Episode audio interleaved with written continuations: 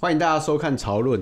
那我们今天邀请哈，还是非常重量级哦。这个不只是财经专家，对于政治分析也非常熟络哦。那是我们汪洁明大哥。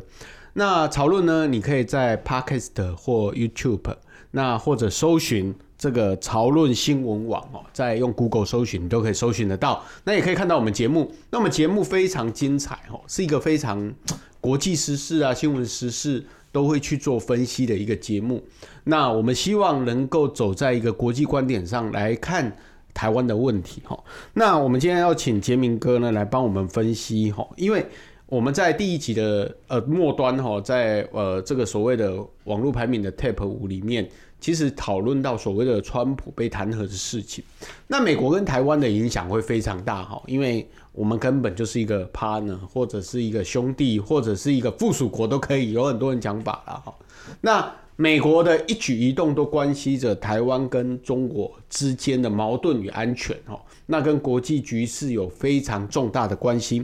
那我想问一下杰明哥了哈，呃，川普逃，川普逃，呃，逃过这个所谓的弹劾就没事了吗？那国会比较九一一这个彻查，那第一个问题是什么？第一个问题是。弹劾就这样结束了，是不是？对，因为美国弹劾就这么单纯嘛，就是众议在众议院过半数就送参议院嘛。但参议院比较麻烦的事情是，他要过三分之二的人才能够通过弹劾。那你要通过呃四分之三，对不起，要四分之三哦，不是三分之二，是四分之三。那以现在整个参议会来看的话，也就明显共和党的人数其实跟呃民主党人数是一样的。那你要真的跑掉了另外这么多票，基本上是不太可能。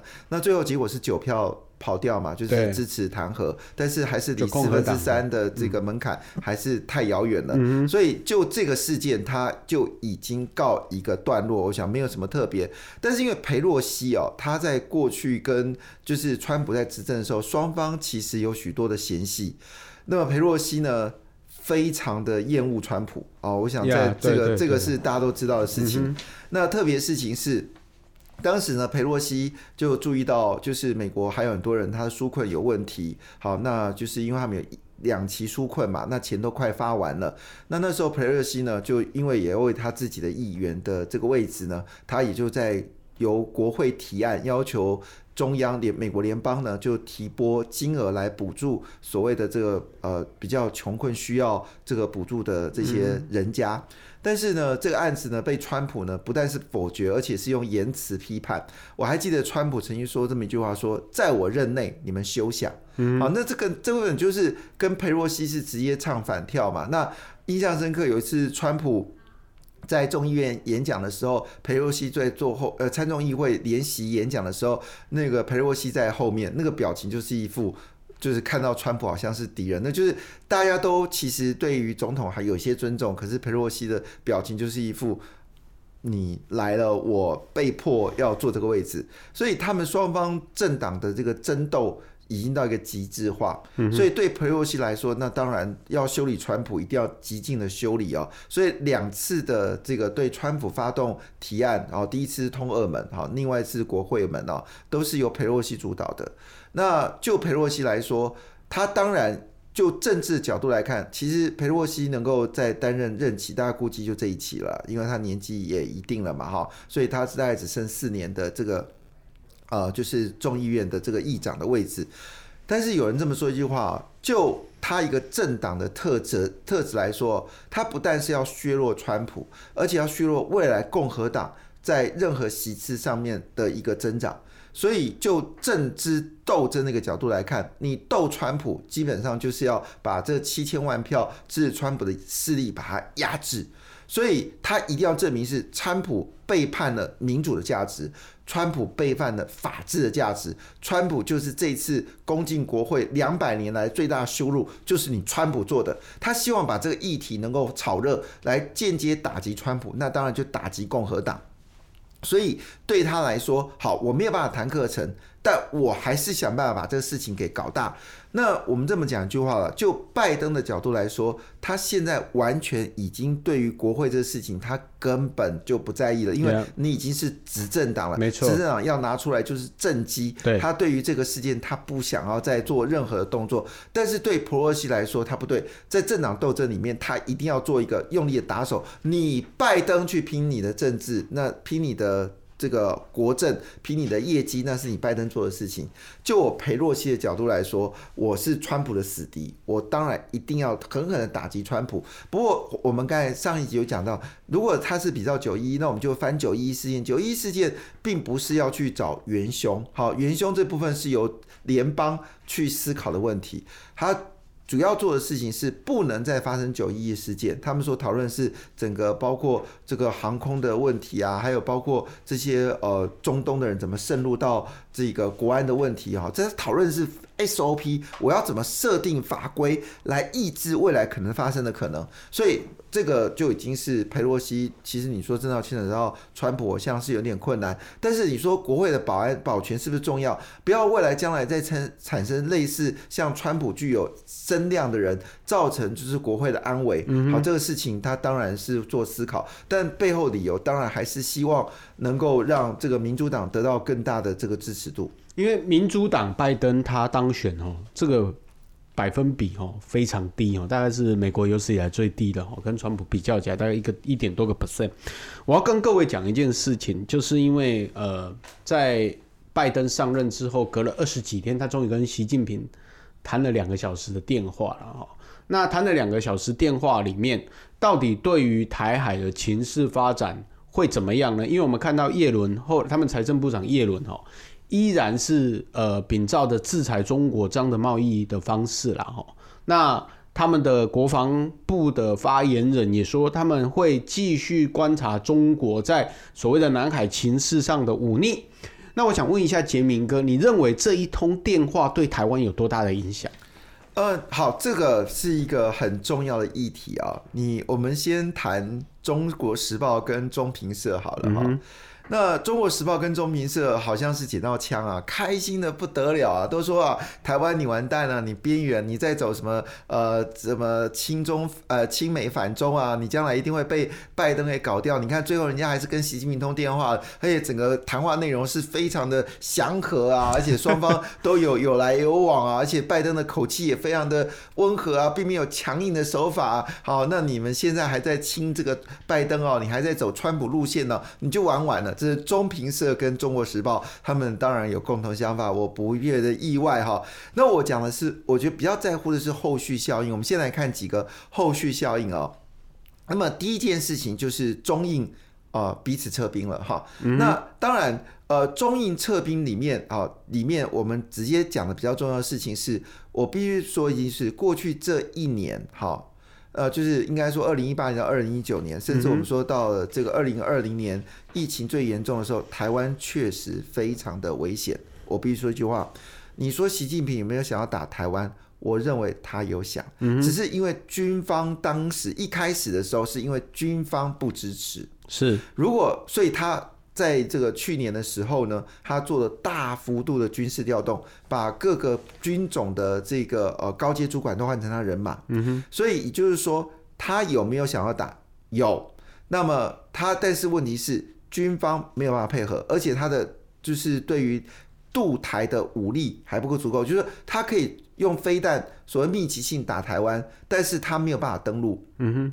所以，那这样军方不支持，所以他就做了一个策略，他开始混兵种，他把所有的军种打散，针对台海，他设立的一个混合兵种。这个混合兵种，它有飞机，有这个军舰，有陆军，混合军种，他就想用这混合兵种来建立他自己的直接的可掌控的部队。好，那当然这部分你说混合军种。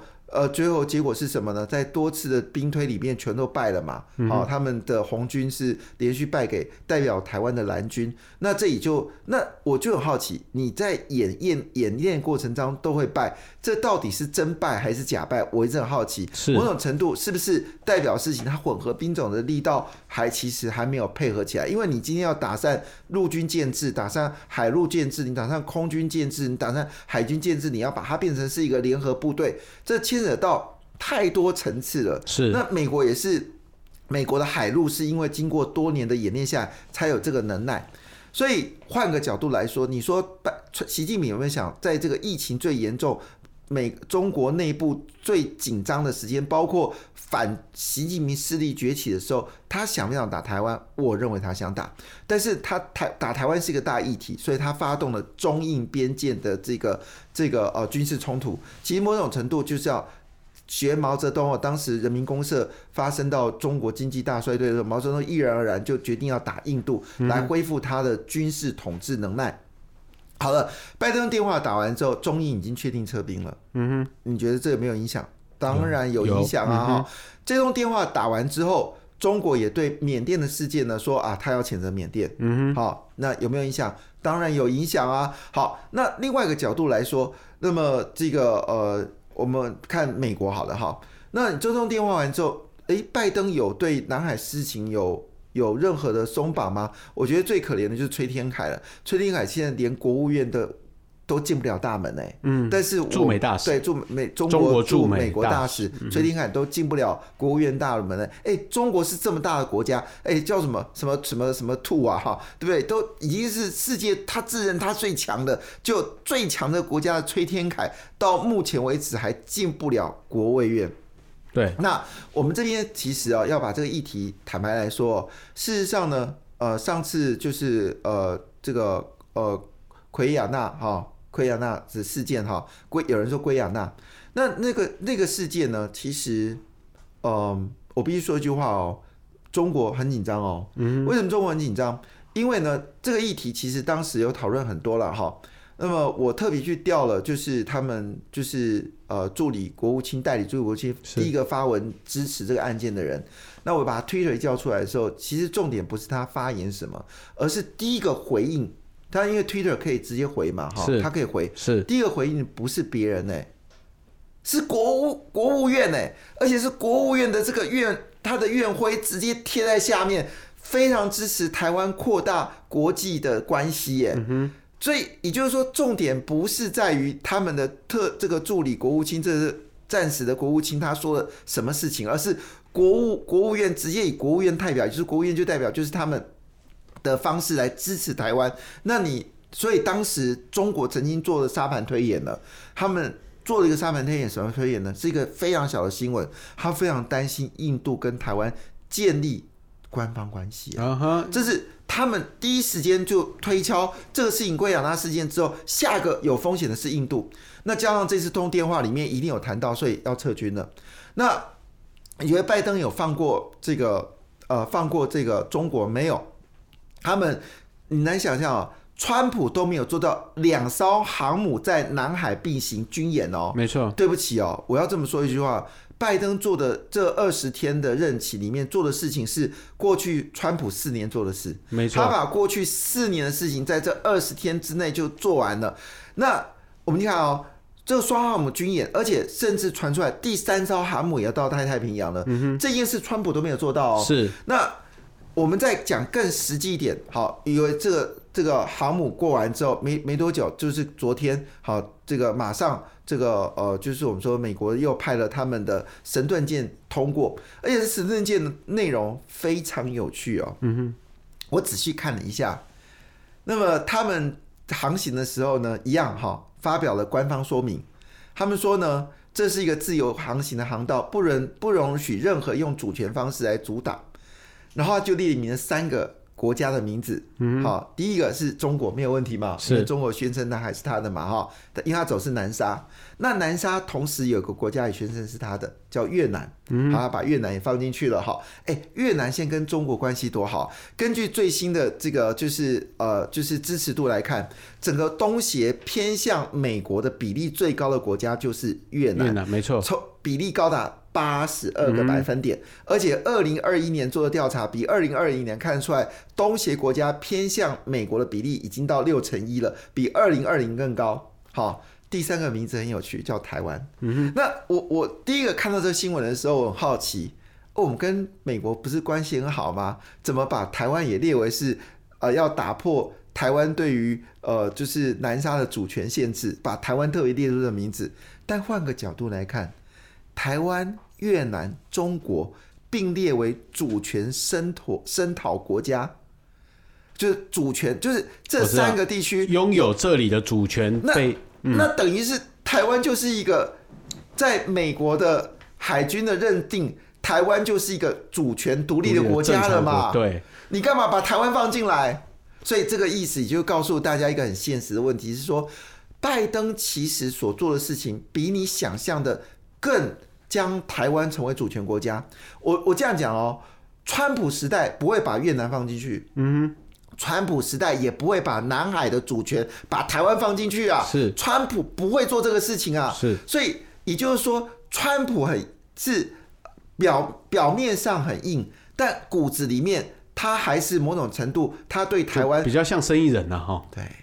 可是拜登的美国的新的海军太平洋把台湾列为名字在上面，这已经告诉你。对不起，以后我跟台湾的关系是以国与国的方式，也就是说，将来我不是武器上面我提供你，将来也是国与国的协防哦。嗯、这已经超过了台湾关系法的认定，台湾关系法认定还是台湾在。认定就是我我 recognize 啊是有就是不是我 recognize 是我认知我认知有一个一中的关系，所以我们对台湾的人民有保护的权利。台湾关系法重点是在对台湾人民的允诺，不是对台湾官方的允诺，这件事要搞清楚。但是你今天已经把台面上把台湾在主权部分拿进来的时候，他就告诉你一件事：以后美国的海军跟台湾是。官方与官方的关系哦，所以如果有一有那么一天，美国的这个太平洋舰队具有官阶的人来台湾拜访，而且穿的不是便服，这时候你不要觉得意外，是。而这个事情拜登做不到哦，拜登没有做这个事情哦，嗯、好不好？要是要说明，就拜登只是隐晦性的，就是在相片里面露出了呃我们的海陆的这个象征啊，或者是有露出我们一些呃，我说川普还是拜登？我说呃川普，川普，川普。嗯川普啦，我刚才讲拜登嘛，对对对，我讲错了，川普，川普只是技巧性的露出了台湾的这个力量，啊，搞不好哪一天哦，直接在美国的官方上面直接贴出了台中华民国国旗，你都不要意外。那我为什么这这个事情让我非常的讶异的原因，是因为哦，是有一家有一个组织哦，这个美是属于美国的这个机构叫 CFIUS，好，就是类似我们台湾的投审会，嗯，好，那。这个是在拜登就任第十五天呢，就把 CFIUS 抬出来了。是，那你知道川普是多久时间才把 CFIUS 抬出来呢？是就任两年后。OK，好，那我们知道川普当时要对中国发动就是贸易战的第一个打手就是 CFIUS，嗯，他 CFIUS 呢就是直接调查，就是中国在美国投资呢有没有剽窃呃美国的这些机密。好，那时候。嗯如果大家有印象，你把历史调过来，那时候川普开的第一枪是把 CFIUS 拿出来，是花了两年时间。嗯哼，但是拜登花多少时间？十五天。OK，十五天就把 c f i r s。接着，美国国防部正式确认，好，正式确认哦，他确认了，就是要求所有的美国企业，针对川普当时列定有关中国人民解放军相关企业，他的。周围企业的名称，因为你知道中翻英有时候一些英文没有翻对哈，他要求呢，在未来的三十天到六十天之内，任何美国企业你要证明，如果证明出来就是说你你你的认知说，比如说我我美国企业有跟中国的中国人民解放军的企呃我没有跟中国人民解放军的企业跟他子公司有往来，但是你的名单上面有这个名字，你要宣布。是。好，因为怕有异议的问题，因为他们要做制裁，嗯。这个事情，对不起，川普花了三年，是没错，拜登只花了二十天。OK OK，那我们接下来就看哦，美国的新任 FBI 会不会正式宣告，就是他要针对打击有关间谍的事件。嗯哼，这个事件是花了川普三年半的事件哦。那如果在未来三十天之内，新任的 FBI 好也做这个事情，我就要预告一件事情。拜登不是玩假的，拜登是玩真的。OK，因为美国呢，他们有一个习惯哈，因为他们有其中选举，那尤其拜登这一百天会奠定他未来他总统任期的基础，因为对美国来讲，百日是非常重要。所以我们可以看到，刚才杰明哥在讲，我其实注意到说，包括关岛哈那个废弃的机场都已经在跟日本。日本哈防卫厅做相关的演练，包括 F 十六空中加油的一个技术哈。那所以你可以看到说，法国的舰艇，包括核能动力的舰艇，都到相关的演练现场去了哈。那跟日本防卫厅说相关接啊，最重要的什么？英国伊丽莎白号的航空母舰哈，已经在做相关的演习的一个合作。所以我们可以看到整个呃南海局势关系到其实全世界哦，因为包括说经过台湾呢，他们都要大肆宣张说哦，我们的军舰经过台湾，我们的运输机对，是我周围的海域，对，那包括呃美国的飞机有经过台湾的南部等等，那所以中国会不断的扰台。但是对于南海的问题来讲，他们不管怎么演练，你看台湾难得哈，把所有军舰都加上 T I W A N 台湾的哈，所以未来三月的时候，在东沙群岛、太平岛都会做相关的演练，就是要确保，就像杰明哥讲的，我们在南海拥有的主权哈。那南海的主权也不像中华民国宪法里面去到什么真母暗沙里面，事实上我们就是那两个岛周围的八海里啦。那所以我希望说。国人应该去注意到一件事情，就是台湾现在虽然身处在所谓的热区哈，因为在欧洲国防会议里面就特别提到台湾说啊，台湾可能未来会是局势变化最大最大一个地方，但是台湾只要对台湾的政府有信心，我相信未来跟国际民主同盟的合作都可以奠定台湾在国际社会的基础。非常谢谢杰明哥，非常谢谢大家收听跟收看，谢谢，那我们下次再会，谢谢，拜拜，拜拜，See you。